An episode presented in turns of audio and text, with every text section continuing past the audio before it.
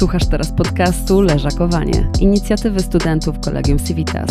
Będziemy rozmawiać o studenckim życiu i tym, jak studiować i nie zwariować. Zapaszcie sobie kawkę i posłuchajcie.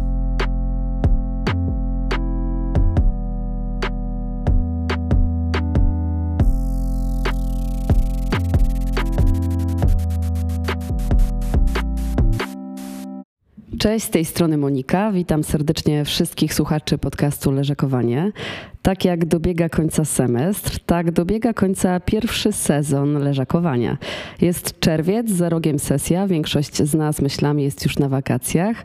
Postanowiliśmy zakończyć pierwszy sezon rozmową z kimś bardzo ważnym na uczelni.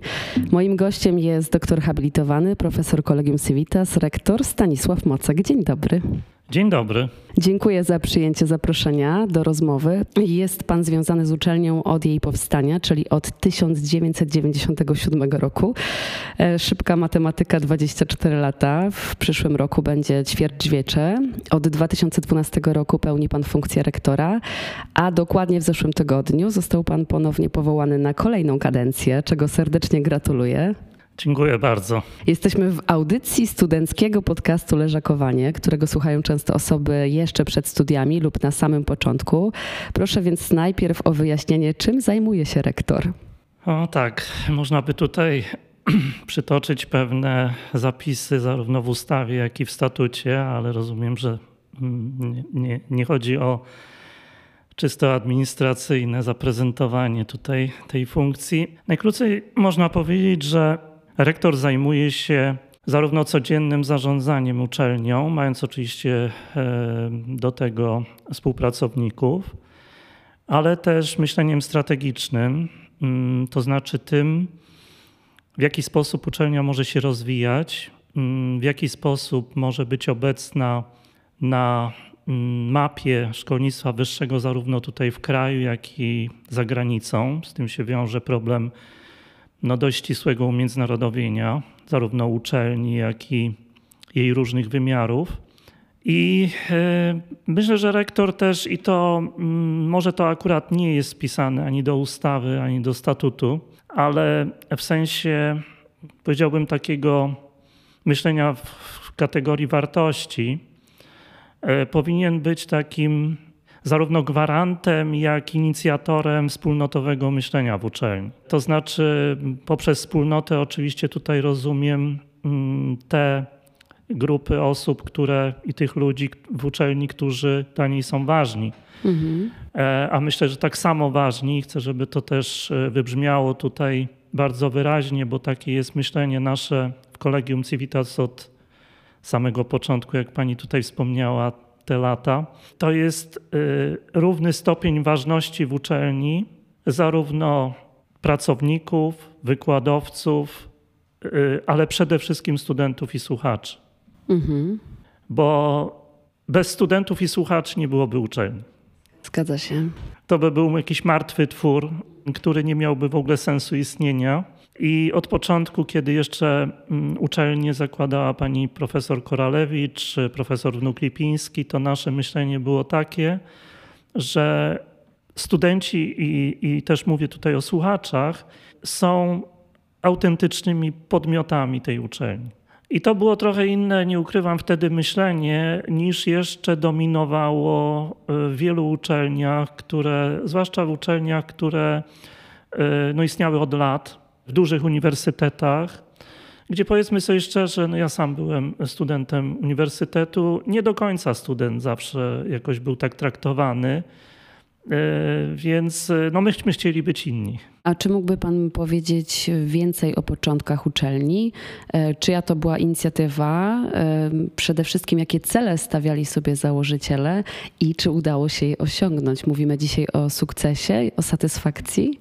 Ja nieskromnie powiem, że możemy użyć, użyć, użyć słowa sukces i możemy użyć słowa satysfakcja z tego, co udało nam się zrobić. Mm, zawsze staram się mówić w liczbie, liczbie mnogiej, ponieważ e, zarówno powstanie, jak i rozwój uczelni to jest dzieło zespołowe. Każdy dokłada trochę tę cegiełkę właśnie do tego, żeby uczelnia była na takim poziomie, na jakim jest, żeby była kojarzona z uczelnią z punktu widzenia jakości, kształcenia, obsługi administracyjnej, aktywności, takiej nieskrępowanej właśnie, no, czego przykładem jest chociażby leżakowanie, takiej nieskrępowanej aktywności studentów, e, którzy zresztą wykazują wiele inicjatyw, nawet e, paradoksalnie w okresie pandemii może jeszcze bardziej, e, w stopniu jeszcze bardziej nasilonym. Ale zapytała Pani o początki, więc początki były takie, że pewne grono pracowników, profesorów, Wymieniłem tutaj panią profesor Koralewicz, która jest teraz prezydentem uczelni. Niestety nieżyjącego już profesora e, Edmunda Wnuk-Lipińskiego, który e, był wcześniej prezydentem, a przede mną rektorem uczelni. Profesora e, Roszkowskiego, który wówczas był, profesora Wojciecha Roszkowskiego, historyka, który wówczas był dyrektorem Instytutu Studiów Politycznych Polskiej Akademii Nauk wicedyrektora doktora Stawrowskiego. To było takie grono osób, które e, ja wówczas też, e, było to wszystkie te osoby, które tu wymieniłem i ja także, myśmy wszyscy pracowali w tym jednym instytucie, właśnie Instytucie Studiów Politycznych PAN. I tam mm, narodził się taki pomysł, żeby mm, powołać do życia uczelnię uczelnie nauk społecznych, tak jak w instytucie y, było mm, liczne grono socjologów, politologów, specjalistów od stosunków międzynarodowych, żeby to grono, bo tutaj może dla przypomnienia, że w Polskiej Akademii Nauk wówczas praktycznie nie było dydaktyki. Myśmy się wszyscy zajmowali badaniami naukowymi, pisaniem książek, publikacji, natomiast nie było uczenia. I nam tego bardzo brakowało. I wtedy powstało kilka takich inicjatyw w różnych instytutach e, Polskiej Akademii Nauk. Na przykład między rok przed nami e, powstał SWPS, e, który wtedy też działał pod egidą Instytutu Psychologii PANU. I też SWPS początkowo był tworzony przez praktycznie całe grono właśnie pracowników tego instytutu. I ten głód dydaktyki spowodował działanie, żeby, żeby powołać uczelnię. Początkowo były takie plany, żeby bezpośrednio przy instytucie powołać uczelnię, ale z punktu widzenia no, takich spraw formalno-prawnych to nie było możliwe, więc musieliśmy powołać stowarzyszenie i to stowarzyszenie mm, w 1997 roku powołało uczelnię. Uczelnia dostała pozwolenie E, z ówczesnego, jak paradoksalnie też ministerstwa, które nazywało się wówczas Ministerstwem Edukacji Narodowej. Trochę jest powrót do przynajmniej e, do e, hasłowego, hasłowej nazwy, bo troszkę inaczej to teraz brzmi, ale wpis był do Ministerstwa Edukacji Narodowej w 1997 roku. I takie były początki. Ja jeszcze tutaj może powiem, że kiedyś na początku transformacji, na początku lat 90., był w ogóle pomysł, żeby Polska, z Polskiej Akademii Nauk zrobić uniwersytet. Też to gdzieś wraca, e, no już kilka razy już wróciło w międzyczasie taki pomysł, no ale on właśnie wynikał z tego, żeby ludzie, którzy na co dzień prowadzą badania, żeby mieli styczność z młodzieżą i żeby można wykorzystać te badania także do, do uczenia. Jeszcze takie pytanie dotyczące e, lokalizacji Kolegium Civitas. Dlaczego Pałac Kultury i Nauki? Lokalizacja absolutnie doskonała. Pewnie nie jednego ciekawi, kto był pomysłodawcą i czy od początku e, Pałac Kultury i Nauki był siedzibą Kolegium Civitas? Mm, właśnie nie. E, to się stało później. Właśnie teraz odtwarzam sobie lata, więc to był 2003 rok, mhm. kiedy tu się znaleźliśmy w Pałacu Kultury. Więc pierwsze pięć lat y, wynajmowaliśmy willę. One zresztą są, y, te budynki są w, na, w naszej książce Można, zdjęcia tych budynków. Pierwsza siedziba była na ulicy Smoluchowskiego, to był w ogóle taki y, taki hotelik, mm -hmm. gdzie w jednym pokoju żeśmy zaczynali i, i, i później y, tam byliśmy przez, przez rok, później była siedziba na ulicy Marii Kazimiery, to było na Żoliborzu. Mhm. To była po prostu prywatna willa, którą wynajmowaliśmy. Trzeba było ją przystosować w ogóle do, do warunków no, takich bardzo kameralnych. Pod ziemią była sala komputerowa, szatnia, E, gdzieś w piwnicy, a, a, a na wyższych dwóch piętrach e, i parterze były sale, takie salki właściwie, no to były, to były pokoje mieszkalne tak naprawdę przystosowane do uczenia z jedną większą salą. No później już był większy budynek e, we Włochach, z kolei takich na tyłach Kastoramy, aczkolwiek przy bardzo dobrze na, do, do, do odpowiadającej naszej działalności nazwie ulicy, bo była to ulica naukowa. A, no to wspaniale. tak, więc, więc tu nie odbiegało to od, od naszego profilu, ale to, to była już no, taka też większa, ale jednak willa. Mm, e, taka z ogrodem. Studenci później e, no, wspominali przez wiele lat, bo wszystkie takie imprezy uczelniane to się odbywały w ogrodzie, na miejscu w ogrodzie. Tak, czego no tu niestety w Pałacu Kultury e, zrobić nie możemy, bo, e, bo nie ma takich warunków. Tutaj znaleźliśmy się w 2003 roku. I mm, ta historia też e, być może gdzieś jest opisana, ale to, było, to był czysty przypadek, bo po takiej linii profesorskiej właśnie profesor Wnuk Lipiński, jeśli dobrze sobie mm, przypominam, chyba profesor Gadacz, profesor Roszkowski spotkali się z profesorem Lechem Kaczyńskim, który wówczas był prezydentem e, Warszawy. Mhm. Z pytaniem, czy jest jakaś lokalizacja, gdzie można by po prostu umieścić uczelnię. I wówczas e, e, podczas tej rozmowy okazało się, że miasto, które zresztą zajmowało kilka pięter w Pałacu Kultury, Urząd Miasta, zresztą tutaj jest jeszcze na dole piętro niżej Wydział Sportu na przykład e, Urzędu Miasta, był też Wydział Promocji. E, dowiedzieli się profesorowie, że zwalnia się piętro, dwunaste piętro w Pałacu Kultury. No i może po prostu chcielibyśmy tutaj e, się przenieść.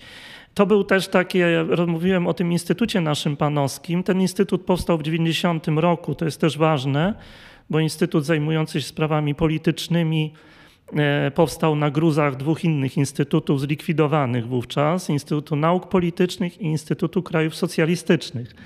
Jak to się wtedy mówiło, zniknął przedmiot badań, więc e, powołano nowy instytut. Właśnie profesor Wnuk Lipiński został przez władze Polskiej Akademii Nauk poproszony o to, żeby poprowadził, zorganizował i poprowadził ten instytut. I bardzo ciekawe jest to, że pierwszą siedzibą tego instytutu było 17 piętro w Pałacu Kultury. Czyli my niejako wróciliśmy trochę w innej, w innej formie. E, ja zresztą mm, zaczynałem swoją pracę właśnie w tym instytucie. Była to moja pierwsza praca e, stała w życiu. No bo później Kolegium Civitas przez kolejne lata. Dokładnie. Pan rektor nie jest hoppersem, jak to się teraz mówi, skoczkiem zmieniającym pracę co roku. Tak, no nie miałem, nie miałem do tego e, też specjalnie warunków. Ale no, tylko wspomnę tutaj wątek osobisty, że mm, obrona mojej pracy magisterskiej odbyła się w lipcu 1989 roku. Więc byłem w gronie tych wielkich szczęśliwców, którzy znaleźli się w dorosłym życiu, już takim nowej Polsce.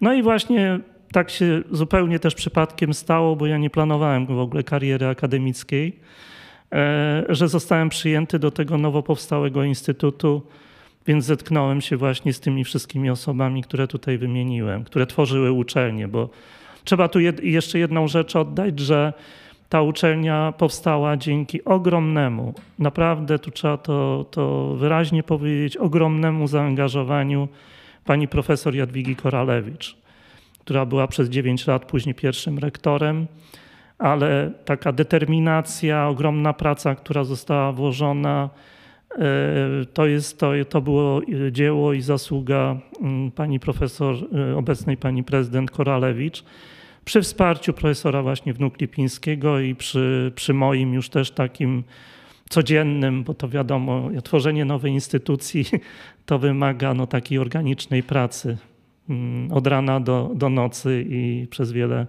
miesięcy, później lat. Rozmawiamy dziś trochę sentymentalnie, więc możemy tak. E, zagłębić się gdzieś troszeczkę w prywatne e, historie. Jakieś wspomnienia z czasów studenckich, którymi mógłby się pan rektor podzielić? Na pewno nasi słuchacze chętnie by się dowiedzieli. Okres moich studiów był bardzo taki ponury, e, bo przyszedłem na studia w 1983 roku na kilka dni przed formalnym odwołaniem stanu wojennego. E, więc, e, ale i ten okres późniejszy no też tak niewiele się różnił od, od tego, co jeszcze było na rok przed moim mm, przystąpieniem do studiów. Ale studiowałem w bardzo ciekawym mm, towarzystwie, bo mm, studiowałem socjologię na Karowej, e, więc było to zawsze grono ludzi, którzy należeli no, do ludzi przede wszystkim myślących, ale też e, nie zgadzających się na ówczesny porządek, porządek chciałem powiedzieć, świata. No, chodziło o, o świat, e, no, głównie o Polskę. Więc, e, więc były to studia, które na pewno rozwijały nie tylko w sensie wiedzy, ale też wyobraźni. Wówczas jeszcze no to był ten czas, kiedy się chodziło na demonstracje, to, to jeszcze był ten czas protestu. Ale też e, a propos ludzi, no to było to pokolenie, na przykład na jednym roku byliśmy z Kazikiem Staszewskim, e, e, z, z, innymi takimi osobami, które gdzieś tam się przewijały i przewijają do dzisiaj. Więc później zresztą dzieci, syn i synowa Kazika studiowały w kolegium. Skończyli tutaj studia. Ale nie poznali się tutaj? Czy poznali? Bardzo możliwe, że się tu poznali, ponieważ e, e, dochodziło do takich sytuacji, że pisali jedno podanie w, e, w swoich sprawach, niezależnie jakby tutaj okay. podobnych, ale na jednym podaniu. Także, także zetknąłem się z, groną, z gronem no niezwykle ciekawych ludzi, których wtedy poznałem jako student, a później już pracowaliśmy z częścią z nich, nawet w Kolegium Civitas. Do, do, do, do, do dzisiaj z, mamy, taki, mamy taki ścisły kontakt e, z wieloma z nich. Więc e, no to mówię, były, były ciekawe lata e, też z tego względu, że właśnie na naszych oczach rodziła się ta wolna Polska i że braliśmy w tym no, też aktywny udział wtedy w Niezależnym Zrzeszeniu Studentów. Więc te lata akurat 80. były zarówno takie no, dość ponure. E, to, co powiedziałem tutaj o swojej obronie w 89 roku, to była taka przeciwwaga dla takiego marazmu lat 80., gdzie właściwie nie wiadomo było, po co my studiujemy, co my po tym właściwie będziemy robić, gdzie my w ogóle będziemy, gdzie my się znajdziemy czy zostaniemy w Polsce, czy wyjedziemy z tej Polski właściwie i no i ta, e, ta przemiana, która później nastąpiła w 80 roku, no to był wielki szok dla nas wszystkich. I z mojego rocznika no ludzie rozeszli się wszędzie. Rozeszli się do biznesu, rozeszli się do polityki, rozeszli się właśnie do środowiska akademickiego. Także, no ale otworzyły się te kanały no, nieograniczonych w zasadzie możliwości, których oczywiście w latach 80. kompletnie nie było. E, także no to, to są takie wspomnienia. Faktycznie ma Pani rację, że na razie to e, nasze spotkanie sprofilowane jest na wyraźnie sentymentalne, ale no warto też o tym mówić chyba, bo, bo to już oczywiście to, to dla wielu osób jest teraz już taka zamierzchła przeszłość, jaką dla mnie, kiedy w dzieciństwie były, były rozmowy o II wojnie światowej. E, wówczas no, było to dwadzieścia kilka lat, 30 lat po wojnie, ale ciągle się o tym jeszcze e, mówiło, bo nasi e, rodzice, dziadkowie no, aktywnie tego doświadczali. Więc teraz to są te wspomnienia o Solidarności, o, o właśnie przemianach w moim przekonaniu e, niedocenianych tutaj w Polsce, a e, uznanych na świecie. że na zasadzie bezkrwawej rewolucji dokonaliśmy no, niezwykłych przemian, o których za mało się mówi w moim przekonaniu, bo to było dzieło też zbiorowe i te 30 lat spowodowały, że rzeczywiście żyjemy w Polsce, która jest bez porównania z tymi latami, o których tutaj mówię. I bardzo się z tego też cieszę, że młodzież, dla młodzieży otworzyły się jeszcze większe możliwości, chociażby po wejściu do Unii Europejskiej, gdzie studenci w tej chwili są obywatelami świata, którymi myśmy wtedy po prostu nie byli.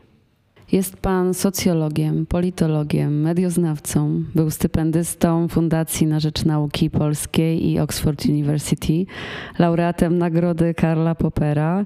Zajmuje się pan obszarem polskiej sceny politycznej, mediów, systemu medialnego, procesów wyborczych, przywództwa, dyskursu politycznego, a także badaniami opinii społecznej, e, systemów politycznych i społecznych. A naszych słuchaczy ciekawić może, kim pan rektor chciał zostać na początku studiów. Powiedział pan, że e, nie planował kariery akademickiej. Jakie były to plany? Te plany były zupełnie niesprecyzowane już na poziomie wyboru studiów. Ja sobie bardzo dobrze radziłem, e, no byłem typowym humanistą i e, znakomicie sobie radziłem z pisaniem. Mm, myślę, że to, to, to, to, też, to też później gdzieś tam procentowało już już jak zająłem się pracą, pracą akademicką, aczkolwiek w kolegium też czasami razem piszemy pewne komunikaty, e, pewne e, artykuły tutaj, które, które są później wykorzystywane, więc, więc z tym pisaniem cały czas jeszcze się rozwijam. Powiem szczerze, nie wiedziałem na jakie studia w ogóle pójdę. Zresztą pochodzę z zachodniej Polski i najbliższymi takimi ośrodkami większość moich koleżanek i kolegów szła na studia do, do Wrocławia i do Poznania, bo mniej więcej taka była odległość. Ja mieszkałem w małym miasteczku na tak zwanych ziemiach odzyskanych e, w województwie lubuskim. Ale już wtedy miałem dwóch braci, którzy byli w Warszawie i zresztą też, e, e, też należeli już wtedy do środowiska akademickiego. I no, jako jeden z nielicznych wybrałem Warszawę, E, no dość daleko od domu. I gdzieś tam, mm, no jeden z braci był socjologiem, więc e, później zresztą tych socjologów nam się w rodzinie zaczęło mnożyć. E, no i, i tak się czasami trochę śmieję, jak ktoś mnie pyta, jakie studia ma wybrać, bo ja mówię, dla niezdecydowanych najlepiej jest wybrać socjologię. Bo socjologia jest na tyle ogólnorozwojowa, że po pierwsze zawsze można te studia zmienić, a po drugie y, można sobie wybrać później inne. Socjologia tworzy taką chyba dobrą bazę po prostu, taki fundament, na którym zawsze można coś jeszcze dobudowywać. No i ja tak dobudowywałem właśnie nauki polityczne i medioznawstwo. Także to był przejaw kompletnego niezdecydowania już na samym początku. No i to jest też trudne pytanie, kim ja chciałem zostać no, w tych latach 80., bo właściwie tu nie bardzo wiadomo było właściwie, bo tak, no, biznesu nie było. E, środowiska akademickie, no właśnie nie bardzo o tym myślałem. E, polityka no w ogóle odpadała, tak, no, bo w ogóle czynny udział w czymś takim, co wtedy było, no nie mieściło się w ogóle w głowie w moim środowisku.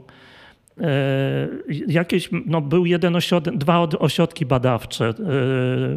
E, ośrodki badania opinii to był CEBOS i e, Centrum Badania Opinii Społecznej, też rządowy wtedy. I Ośrodek Badań Opinii Publicznej to wtedy jeszcze przy Radiokomitecie, czyli też de facto rządowy. Więc krótko mówiąc, no, nie, nie, nie, zresztą z Cebosem później wiele lat już e, od roku 90 współpracowałem. Więc tutaj nie było tak, nie, nie, nie, nie chciałem być policjantem. Strażakiem. Nie, nie, nie, strażakiem też, o strażaku też nie myślałem. E, gdzieś tam oczywiście dla, jako dla młodego chłopca gdzieś, e, gdzieś był sport a nie było medycyny, prawa? Nie było medycyny i prawa, bo nie było takich tradycji y, gdzieś blisko w mojej rodzinie. Poza tym no ja byłem takim, no nie chcę powiedzieć antytalentem, ale y, gdzieś matematyka i, i biologia to nie były, nie były moje, chociaż byłem w klasie biologiczno-chemicznej, ale To, był, to, był jakieś, to było jakieś nieporozumienie w ogóle. Więc, więc tu mnie w ogóle nie ciągnęło. E, jest jedna sprawa, którą sobie ostatnio przypomniałem, mm, czego żałuję zresztą do dzisiaj. Oczywiście to nie jest kategorii kariery zawodowej, ale pewnych zainteresowań. Mianowicie 20 kilometrów od mojego miejsca zamieszkania był, jest, i do dzisiaj zresztą jest lotnisko szybowcowe. I namawiał mnie kiedyś w liceum kolega, mm, e, który tam już e, trenował, żebym e, chciał mnie namówić po prostu na to. I, I, do dziś nie mogę sobie wybaczyć, że ja wtedy miałem jakieś inne sprawy w ogóle i, i, i, nie miałem, już nie pamiętam, nie miałem czasu, ale do dziś tego żałuję, że nie spróbowałem.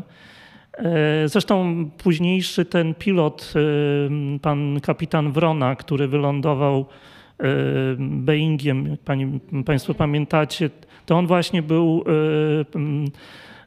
właśnie mówiono o tym, bo on na tym lotnisku tam trenował ileś tysięcy godzin w początkach swojej kariery. I właśnie to, to lądowanie przypomina lądowanie szybowca, bo szybowiec nie ma, e, nie ma kół. I on dlatego tym Boeingiem no, tak sprawnie wylądował, bo, bo po prostu przelatał na szybowcach e, e, mnóstwo godzin. No i tak, tak właśnie tego żałuję, że tego, ale tak porównuję sobie teraz, że może to jest tak, że w jakimś sensie mm, to, co jest potrzebne przy takim treningu szybowcowym, bo na pewno to trzeba mieć odwagę, trzeba mieć sprawność, umiejętności, że gdzieś tam w sensie takim może symbolicznym realizuje w tej chwili w kolegium.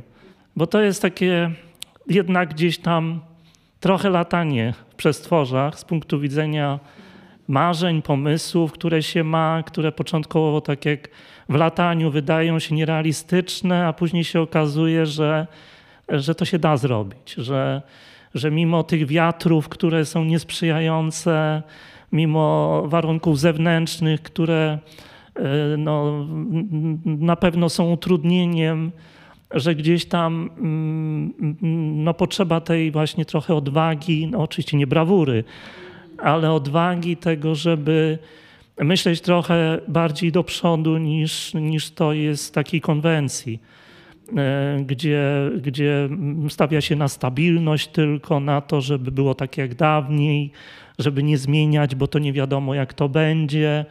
Więc gdzieś myślę, tak, tak zupełnie e, metaforycznie, że, że gdzieś to może takie niezrealizowane marzenie realizuje się tutaj. Bardzo ładna jest to metafora, przyznaję. Mam też pytania od studentów i jedno z tych pytań dotyczy tego, czy rektor ma jakieś pasje, co lubi robić w wolnym czasie. To jest pociąg do książek, który zawsze miałem. Dobrze, żeby nie słuchała teraz, e, nie słuchało moje koleżeństwo, które mobilizuje do pracy naukowej, e, ale tymi książkami wbrew pozorom nie są specjalnie książki naukowe, które najczęściej e, czytam. Może to jest prozaiczne i banalne, ale ja jestem pasjonatem kryminałów. O proszę. A jaki jest ulubiony autor? Autorów mam sporo i to y, tych klasycznych, y, gdzieś to, tam od Agaty Christie, ale y, kiedyś na nowo odkryłem Edgara Alana Poe, który w ogóle, e, który tak no, uważany jest za prekursora, ale poznałem właściwie mm, kryminały no, tych czołowych aktor, autorów, zarówno brytyjskich, jak i skandynawskich. Jak się nazywała ta, ten pierwszy kryminał Edgara Alana Poe, gdzie mm, jakby tej zbrodni dokonała małpa? Tam tak, był, tak. tak? Jeden, jeden, tak, to była jedna z noweli, które, które on, on pisał. Te, też nie pamiętam w tej chwili tytułu, ale faktycznie. Zdradziliśmy to... od razu zakończenie. No właśnie, właśnie. Ale to ciekawe, mnie to zainteresowało, że, że właśnie w pierwszym takim kryminale to nie człowiek był e, przestępcą. Właśnie, e, właśnie. Tak, to było bardzo interesujące. A co poza książkami?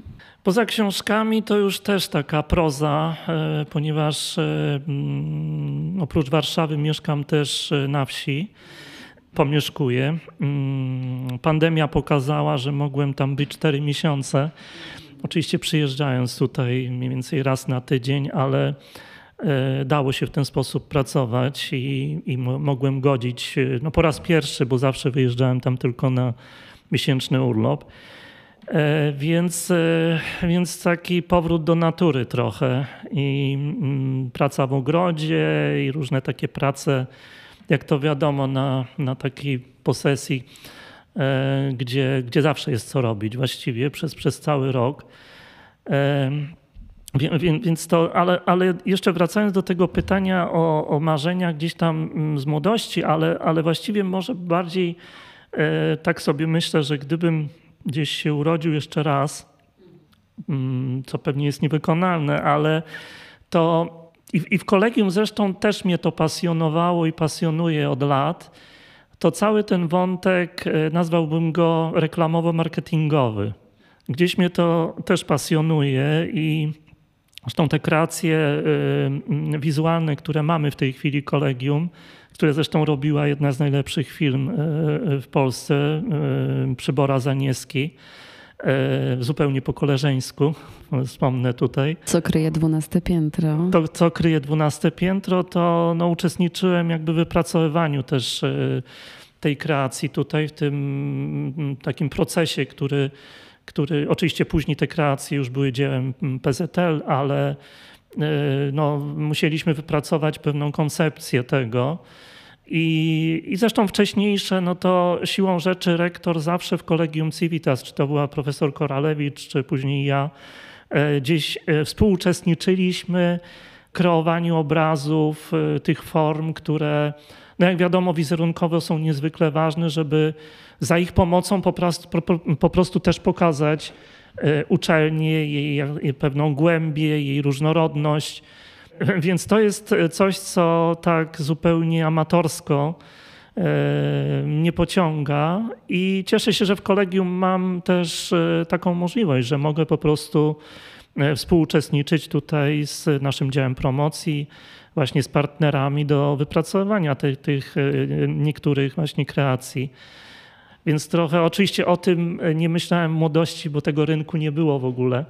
E, reklamy to był absolutny margines wówczas. Nie było co reklamować, bo nic nie było. A teraz reklamuje się wszystko. A teraz reklamuje się wszystko i trzeba znaleźć ten, ten sposób na to, co zawsze jest wiadomo pierwszą taką regułą marketingu, żeby uczelnie pokazać z jakiejś wyjątkowej strony, a nie powielać wzorców, które gdzieś tam są już e, oklepane, już takie nieatrakcyjne. I myślę, że zawsze nam w kolegium się to e, udawało. Ja się zgodzę. Myślę, że jednym z czynników, e, który wpłynął na to, że trafiłam do Kolegium Civitas, było to, że znajduje się ono w Pałacu Kultury.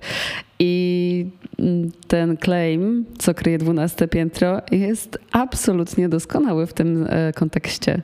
A także jako by, była marketingowczyni, tak można użyć takiego feminatywu, jakby wiem, że, że, że to, to, to jest to, co powinno właśnie być stworzone przez zespół marketingowy i zrobił, zostało zrobione dobrze. Dziękuję. Dziękuję za pozytywną ocenę eksperta.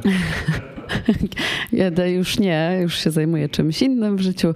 Miałam długą przygodę z marketingiem, ale znaczy dalej realizuję się w marketingu, tylko właśnie dla dobrych celów, czyli współpracuję z organizacją Otwarte Klatki, tam działam w teamie marketingowym, ale już nie działam dla biznesu szeroko rozumianego, tylko dla trzeciego sektora i to jest moim zdaniem w porządku.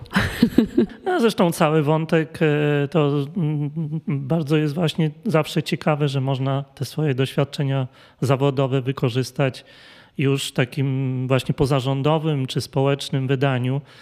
Zresztą kolejny temat, który mnie zawsze pasjonował, to był właśnie ten wątek reklamy społecznej. Zresztą studenci wiele prac magisterskich pisali u mnie właśnie też o tym, czy, czy reklamie szokowej, e, więc te wątki gdzieś tam ciągle się. No, nie ukrywam, że ja się też e, tutaj to jest w ogóle, jak mówiłem o naszej wspólnocie, to jest też tak i myślę, że o tym też warto mm, w przypadku kolegium, ale w przypadku też dzisiejszych czasów powiedzieć o tej odwróconej edukacji. Znaczy zawsze edukacja opierała się na tym, że dorośli uczyli młodszych. Teraz Następuje odwrócona edukacja, że młodsi coraz częściej uczą dorosłych. I moim takim też trochę, mm, myślę, takim marzeniem nawet kolegium jest to, żeby to zaczęło przybierać też takie formy, no oprócz takich, które już mamy, że na przykład nasi absolwenci w tej chwili uczą studentów, bo coraz więcej mamy takich, że nasi na przykład studenci z europejskiej Ukrainy byli na wykładzie na Uniwersytecie Trzeciego Wieku. I zresztą zrobili tam furorę, bo, bo słyszałem później opinie naszych seniorów, że było to fascynujące spotkanie.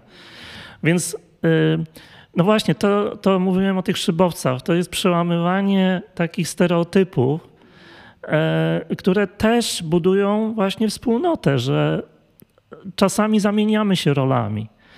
I ja na przykład z prac magisterskich, które prowadzę, a prowadzę i prace mm, licencjackie na dziennikarstwie i prace socjologii magisterskiej, ja się dużo uczę.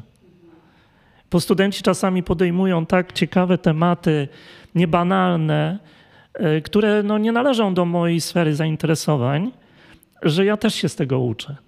Wspaniale. Wspomniał pan rektor o Uniwersytecie Trzeciego Wieku. E, jest jeszcze Uniwersytet Dziecięcy w Kolegium Civitas. Uczelnia nie musi tego robić. Dlaczego e, w Kolegium Civitas e, jakby zwracamy się ku i najmłodszym, i najstarszym? Bo my według ustawowego porządku jesteśmy uczelnią niepubliczną, o czym często się mówi, że, że się jest prywatnym. Ale my nie jesteśmy uczelnią prywatną, tylko jesteśmy uczelnią społeczną. Nie ma tego w nomenklaturze, ale z punktu widzenia pewnej naszej misji, wizji, idei, e, to jest tak jak ze szkołą społeczną. Po prostu to jest dzieło zbiorowe ludzi, którzy chcą coś dobrego w życiu robić, oprócz oczywiście tego, że, jest to, że to wypełnia ich e, czas no też aktywności zawodowej. No, w, w, mojej ocenie byłoby super, gdyby e, takie sytuacje jak e, spotkania osób z Uniwersytetu Trzeciego Wieku z regularnymi studentami, a także regularnych studentów z, ze słuchaczami Uniwersytetu Dziecięcego, to jest super okazja na budowanie dialogu międzypokoleniowego, który jest niezwykle potrzebny, bo rozmawiając z moimi rówieśnikami, widzę, że mm, oni za, jakby nie mają do czynienia często z osobami starszymi, ale też z najmłodszymi. Jakby nie ma tej rozmowy i następuje w pewnym momencie pewien taki strach albo budowanie bariery między nami i innymi. Dlatego taka e, okazja, no myślę, że warto by było ją wykorzystać do tego, żeby stworzyć takie spotkania. I tu jest przestrzeń do tego. I to jest odpowiedź na Pani pytanie. Nie musimy, ale robimy i to zresztą Uniwersytet Trzeciego Wieku już jest ponad 10 lat. Kolegium Dziecięce jest już e, około 5 lat. E, trochę ostatni rok był trudny, no bo to, co się działo z, z oświatą, no to nie sprzyjało. Ale my w, swojej misji, wizji mamy e, wyraźnie napisane, że jesteśmy uczelnią międzynarodową i wielopokoleniową. Bo to są te dwa czynniki, które naszym zdaniem determinują w tej chwili wszystkie sprawy na świecie. To, że świat jest otwarty, to, że świat jest wielokulturowy, czy to się komuś podoba, czy się nie podoba, taki świat jest i taki świat będzie. Te różnice między pokoleniami, one paradoksalnie i maleją, i rosną. Maleją w sensie może lat, które, które tutaj nas oddzielają, ale rosną z tego powodu, o którym pani mówi że stworzą się być może te sztuczne bariery. I dlatego, mm, dlatego Collegium Civitas ma być, było, ma być przestrzenią do tych relacji, które mają się tutaj dziać na, chciałem powiedzieć, na terenie uczelni, e, bo, bo ostatnio na terenie uczelni przez ponad rok się nie działy. Ale gdzieś tam w tej przestrzeni publicznej one cały czas występują. No i dlatego ja myślę, że E, tutaj jest niezwykle ważne to, żeby jeszcze dalej mm, te, te relacje rozpowszechniać. I oczywiście nie zrobi tego kierownictwo uczelni, nie jest to sprawa mojego zarządzenia, e, jakiegoś dekretu czy czegoś innego, bo to się musi dziać spontanicznie. I ja myślę, że, będą, że są podejmowane i będą podejmowane tutaj różne inicjatywy. Ja trochę o kolegium myślę w takim też znaczeniu, mm, to taki też trochę jest e, zawsze któraś kadencja to jest e, sprofilowanie pewnych zagadnień i e, przyszła mi do głowy taka nazwa poziomkowe Collegium Civitas. Tak, mm, ale nie od poziomki jako bardzo smacznego owocu, tylko od poziomów. Tak, od struktur poziomych. Właśnie, żeby nie było tej mocnej struktury hierarchicznej gdzieś tam od rektora i niżej, tylko żeby jak najbardziej. Trochę jak w turkusowych organizacjach? Trochę jak w turkusowych organizacjach, tylko że w turkusowych organizacjach to się opiera na decyzyjności, która często jest fikcją, bo ja trochę też poznałem ten, e, ten, ten, e, ten, ten model. Mi bardziej chodzi o sferę aktywności, o to, co robicie. O to, że jest leżakowanie, o to, że jest bajaderka, spotkania bajaderki, o to, że są koła naukowe, y, te, które działały wcześniej i te, które się, na przykład prokuratio, które się utworzyło y, już w czasie pandemii, no i po prostu aż buzuje z działalności. Gdzie właśnie słyszałem, że jest ponad 50 osób, które, które działają. Radio, które tutaj powstało spontanicznie i dalej się rozwija. Która jest już teraz katedrą chyba, prawda? Jest, jest częścią katedry częścią dziennikarstwa. Katedry, ale dziennikarstwa, tak, jest integralną częścią katedry dziennikarstwa. A było to koło. A było to koło.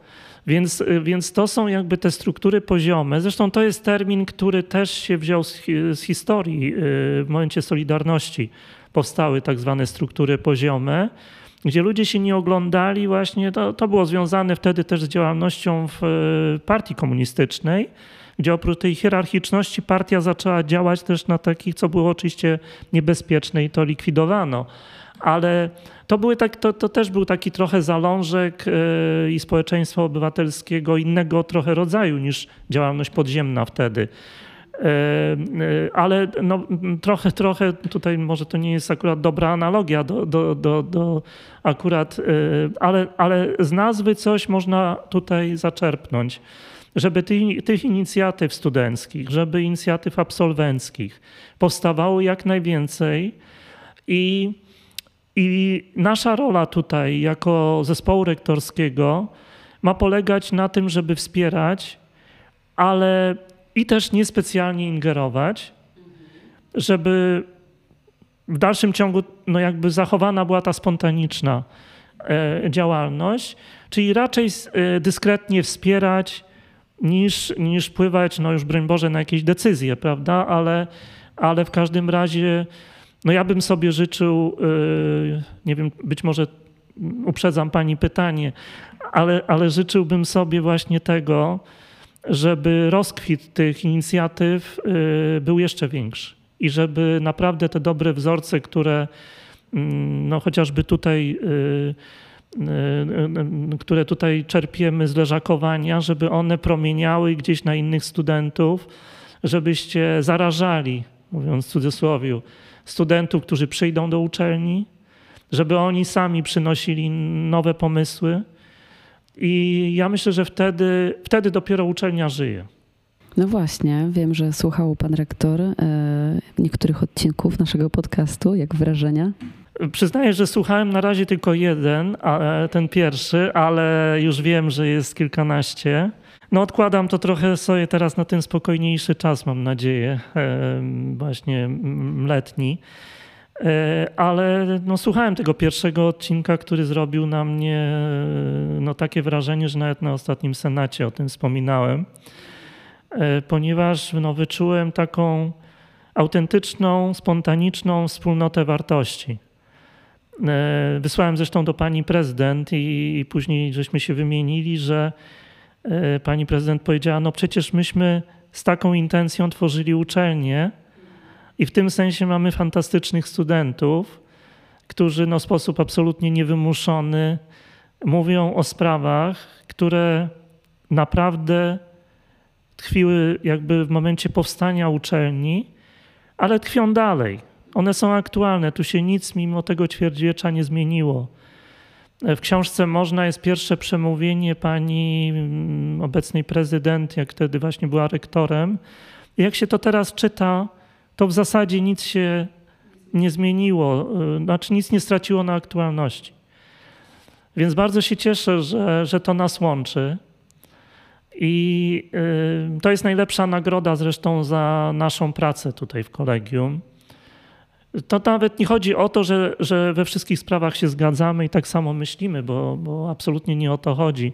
Tylko, że jest jakaś podstawa, na której możemy budować, myślę, jeszcze lepszą uczelnię, uczelnię, w której studenci jeszcze bardziej są podmiotowi i studenci, którzy naprawdę, i mówię tutaj z pełną odpowiedzialnością, mimo że mm, pojawi się jakiś tutaj protest, e, gdzie my jako zespół rektorski naprawdę stwarzamy warunki do, to, do takiej no, praktycznie nieskrępowanej działalności.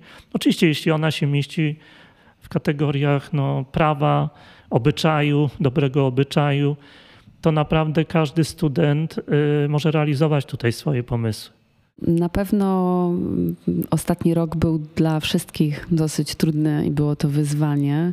Myślę, że i tak poradziliśmy sobie jako uczelnia bardzo dobrze. E, ale jakie teraz są wyzwania i plany na najbliższą przyszłość, jeżeli jeszcze pan rektor mógłby nam o tym trochę powiedzieć? Co czeka Kolegium Civitas w najbliższej przyszłości? Zacznę od dydaktyki. Tutaj chodzi o to, żeby studenci rozwijali się w uczelni y, pod kątem nowoczesnej wiedzy, która jest w tej chwili potrzebna do życia w, mm, w globalnym świecie. I dlatego tak dobieramy zresztą wykładowców, rozwijamy nasze nowe specjalności. Ja zresztą sprawdziłem w pewnym momencie, że na 10 takich mm, przyjętych w różnych statystykach, rankingach na 10 nowoczesnych zawodów, e, które są pożądane z punktu widzenia rynku pracy, i to nie tylko w Polsce, ale i w różnych innych krajach, my co najmniej 7 realizujemy tutaj w uczelni. Nie będąc uczelnią informatyczną, na przykład, e, czy, czy uczelnią techniczną. Więc yy, odbywa się to oczywiście na, na, poziomie studiów pierwszego, drugiego stopnia i podyplomowych, bo też, też, też, yy, też mamy kilka takich podyplomowych. Także to jest pierwsza podstawowa rzecz, żeby studenci nabywali tutaj takiej wiedzy, która im pomoże na rynku pracy. I w badaniach ekonomicznych losów absolwentów zajmujemy czołowe miejsca właśnie między innymi z tego powodu. Druga sprawa to jest już wspomniane przeze mnie umiędzynarodowienie. Bo umiędzynarodowienie w uczelni, w której jest 30% mm, cudzoziemców z prawie 70 krajów, co jest naszym wielkim powodem do dumy, umiędzynarodowienie jakby przenika wszystkie sfery uczelni. A jak to uczelni się udaje? Czy prowadzimy jakieś działania reklamowe na zagranicznych rynkach, czy ci studenci sami jakoś e, znajdują Kolegium Civitas? Działania są podejmowane. To nie, ma, nie ma tutaj tajemnicy, że mamy swoich takich agentów w różnych krajach, bo tak, tak działa każda uczelnia. Aczkolwiek rzeczywiście, no, znów pewnie zwracam się do Pani jako eksperta w zakresie marketingu. Wiemy wszyscy doskonale, że nie ma lepszego nośnika marketingowego niż marketing szeptany. Niż marketing szeptany a marketing szeptany jest wtedy skuteczny, kiedy wypływa z grona e, zadowolonych studentów. I chodzi o to, żeby w uczelni robić wszystko tak dobrze, czyli i dobrze kształcić, i dobrze zapewniać ten codzienny byt studenta, czyli no na przykład cała kwestia administracyjna, właśnie stworzenie pola do aktywności, y, żeby, żeby właśnie student z pobytu tutaj w uczelni po prostu był zadowolony, z pobytu na tych studiach. Nawet nie w uczelni, jak się okazuje.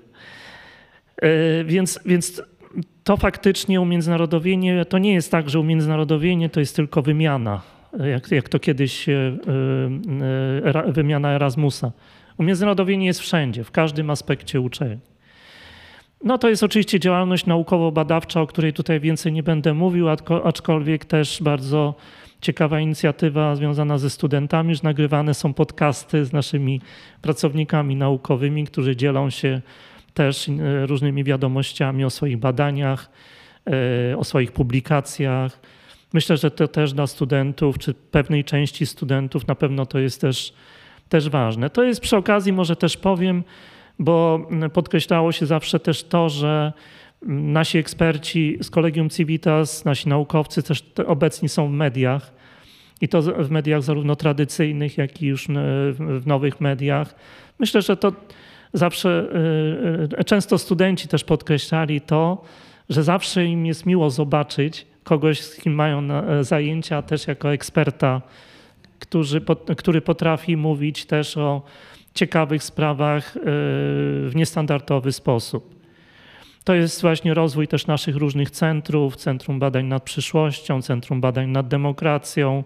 Myślę, że tutaj to też będą e, bardzo ciekawe, e, czy, czy już są bardzo ciekawe inicjatywy, które tam się e, też dzieją. I, i to są właściwie chyba te, te, te, te, te takie główne elementy y, y, spraw, które mogą, mogą studentów y, no, bardzo ściśle dotyczyć. No ja nie wspominam tutaj o naszej aktywności z punktu widzenia pozyskiwania różnych projektów, naszej działalności właśnie rekrutacyjnej i tak dalej, i tak dalej, bo już nie chcę tutaj składać sprawozdania. E, ale, ale w sensie operacyjnym teraz, jeśli pani mnie pyta o to, czy dalej będzie online, czy wracamy na uczelnię, to myślę, że trzeba w tej chwili po pierwsze obserwować sytuację, bo ona jeszcze może być nieprzesądzona do końca. I różne są przewidywania mm, ekspertów, epidemiologów, e, co się będzie działo na przykład na przełomie września i października, kiedy młodzież, e, kiedy dzieci już masowo pójdą do szkoły, kiedy będziemy po okresie letnim, gdzie jak widać teraz, no są tłumy ludzi po prostu wszędzie, a będą jeszcze większe. E, nie sposób przewidzieć tę, tę sytuację i powiem w ten sposób. Dla nas i dla mnie osobiście ten moment, kiedy musieliśmy zamknąć uczelnię, nawet w sensie symbolicznym, bo byłem tutaj w gronie kilku osób, które praktycznie na klucz zamykały 17 marca ubiegłego roku uczelnię, kiedy przychodziliśmy na pracę zdalną i kształcenie online. I przeżyłem to, to bardzo. Mm, niepokój był straszny, jak, jak nam się to uda. Ale myślę, że z badań też, które robiliśmy wśród studentów, wynika, że całkiem nieźle nam się to udało. I z badań przeprowadzonych ostatnio wynika, że duża część studentów jest przygotowana na to, żeby w tej formule prowadzić dalej kształcenie jeśli oczywiście sytuacja będzie tego wymagała. Ale z udziałem studentów i przy szerokich konsultacjach też z samorządem e, i studentami przygotowujemy teraz taki plan uczenia. Ja, ja nazywam to uczeń, kształcenie wahadłowo-hybrydowe, żeby z jednej strony, krótko mówiąc, nie wszyscy studenci byli w jednym czasie w uczelni, czyli podzielić to dniami, i też, żeby w ciągu dnia nie musieli się przemieszczać, że na przykład rano jest w uczelni, a po południu nie w uczelni, bo to, to w ogóle nie ma sensu. Żeby mieli ze sobą kontakt, ale żeby nie było tłumów. Ale żeby nie było tłumów, zwłaszcza, zwłaszcza na studiach niestacjonarnych, gdzie, gdzie zajęcia są w soboty i w niedzielę. Tak, pamiętam, e, jeszcze studiowałam przed pandemią i rzeczywiście nawet kolejki do wind, jak się tworzyły, to tych ludzi było mnóstwo. To prawda, więc, e, więc teraz e, nasz prorektor Roland Zarzycki, Paweł Maranowski, nasz dział dydaktyczny przygotował zarys tej całej koncepcji właśnie urządzenia, kształcenia e, w ten sposób, jak mówię, wahadłowy, polegający na tym, że nie jesteśmy wszyscy te same dni, mhm. a z drugiej strony hybrydowy, żeby dostęp do zajęć mieli studenci, którzy z jakichś powodów nie mogą być e, w uczelni. Nie wiem, są na kwarantannie, nie dojechali z jakiegoś kraju, gdzie na przykład kraj jest zamknięty, czy z jakichś innych powodów, czy zdrowotnych, czy jakichś innych.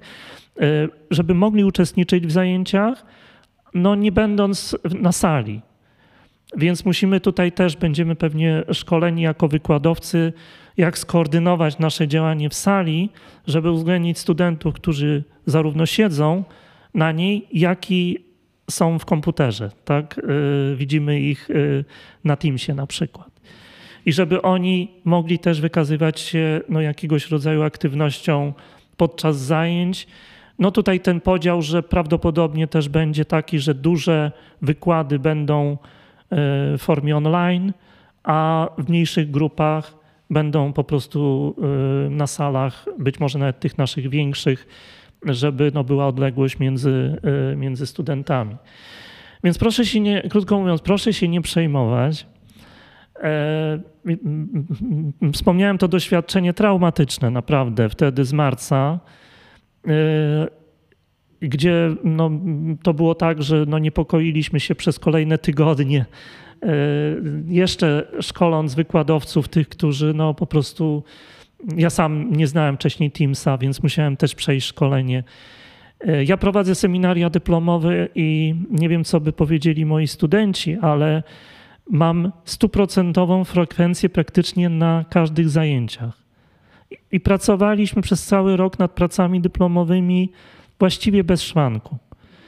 Więc naprawdę nic się strasznego nie stało. Studenci będą się już niektórzy w lipcu bronić. E, są gotowe prace już pierwsze. Więc proszę się nie niepokoić. Na pewno znajdziemy takie rozwiązanie, dlatego konsultowaliśmy szeroko ze studentami, żeby to było rozwiązanie wypracowane wspólnie. Krótko mówiąc, musimy sobie poradzić w każdych warunkach, nawet tych najmniej sprzyjających. A poza tym, zbliżając się już powoli do końca, gdyby pan rektor chciał skorzystać e, z naszej audycji, z naszego odcinka do tego, żeby przekazać coś studentom, to co by to było? Studentom, ale też nie tylko. Pamiętajmy, że słuchają nas także maturzyści, licealiści. No to do, do każdej tych, z tych grup może powinno być inne życzenie. E, jeśli chodzi o studentów, to zawsze mi zależało i zależy mi na tym, żeby. I tak mi część studentów czasami mówiła w takich nieformalnych relacjach, chociażby kiedy podczas zakończenia roku spotykaliśmy się w ogrodzie na krakowskim przedmieściu. Podchodzili do mnie i mówili, zwłaszcza też studenci na przykład z Ukrainy czy z innych krajów, że dla nich kolegium jest drugim domem. I największym naszym, największą nagrodą i moim marzeniem jest, żeby jak największa liczba studentów w ten sposób myślała. Żeby faktycznie uczelnia, do, do uczelni chcieli przyjść, nie tylko po to, żeby dostać dobro, dobre zajęcia, spotkać się z ciekawymi wykładowcami, żeby dobrze zaliczać e, przedmioty. Chodzi mi o to, żeby chcieli tutaj przychodzić i tutaj być. To właściwie można do każdego kierować, także do grupy dorosłych, którzy mogą chcieć kontynuować swoją edukację albo jeszcze dorobić sobie studia podyplomowe, albo Dokładnie. zrobić kolejny kierunek. Dokładnie. Tak jak e, słuchacze Uniwersytetu Trzeciego Wieku, dla nich e, pobyt w uczelni jest świętem. I każdy wykład jest swego rodzaju świętem, gdzie oni mogą wyjść z domu, spotkać się tutaj e, z rówieśnikami pójść później, widzę to na, na kawę, e, e, gdzieś posiedzieć tutaj na dole w kawiarni, czy zjeść obiad. To jest na pewno dla każdej z tych grup in, inny trochę powód, ale gdzieś to się styka i teraz, jeśli faktycznie słuchają nas maturzyści, to ja myślę, że najlepiej, najlepszym oczywiście tutaj mm, przekazem to jest przekaz od studentów, a nie ode mnie E, bo, bo na pewno studenci, tak jak pani, są bardziej wiarygodni. E, ale e, ja zapraszam wszystkich do kolegium, żeby traktowali też jako tutaj przyjście i pobyt jako swego rodzaju przygodę. Gdzieś, gdzie naprawdę można znaleźć zarówno ciekawe doświadczenia, jak i spotkać ciekawych ludzi. Ja, mija pewnie czas i już może za długo mówię, ale e, to, co ja, jak pani mnie pytała o początki i też, też e, moje czasy przed studiami i w czasie studiów i po studiach, to ja myślę, że moim największym takim szczęściem w życiu było, było to, jakich spotkałem ludzi. I, I mówię, w dużej części ich spotkałem już na studiach. Później spotykałem ich już, jak byłem e, w Polskiej Akademii Nauk. I tak właściwie trwa do dzisiaj. I to jest chyba ta największa wartość, która zostaje, bo e, studia zaczynamy, studia kończymy. Tak jak pani powiedziała, możemy jeszcze zacząć studia podyplomowe. No ja może niedługo już będę na Uniwersytecie Trzeciego Wieku. E, za jakiś czas, jak już, już tak po tym intensywnym okresie administracyjnym. E, natomiast e, zostaje to, jakie mamy relacje z ludźmi. I dlatego myślę, że pod tym kątem powinno się patrzeć także na uczelnie. No i chciałbym, żebyśmy byli tutaj jako Kolegium Civitas też w tym, tym znaczeniu wyjątkowi. I, no i zachęcam wszystkich do, do tych kontaktów, do kontaktów z Wami też, bo, bo myślę, że tutaj to jest też najcenniejsze, co można, można w uczelni zyskać. A to się, a też nie wiadomo, kiedy, do czego się te relacje, te wspomnienia, te doświadczenia przydadzą. To się zgadza absolutnie. Też o tym wszyscy myślimy tak w naszych rozmowach na temat studiowania. E, dziękuję panie rektorze za tę rozmowę.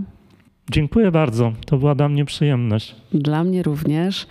I to był ostatni odcinek e, pierwszego sezonu leżakowania. Mówiła do Was Monika Adamska. Moim gościem był rektor Stanisław Mocek. Zapraszam Was wszystkich do tego, żebyście e, odsłuchali poprzednich odcinków, słuchali kolejnych odcinków.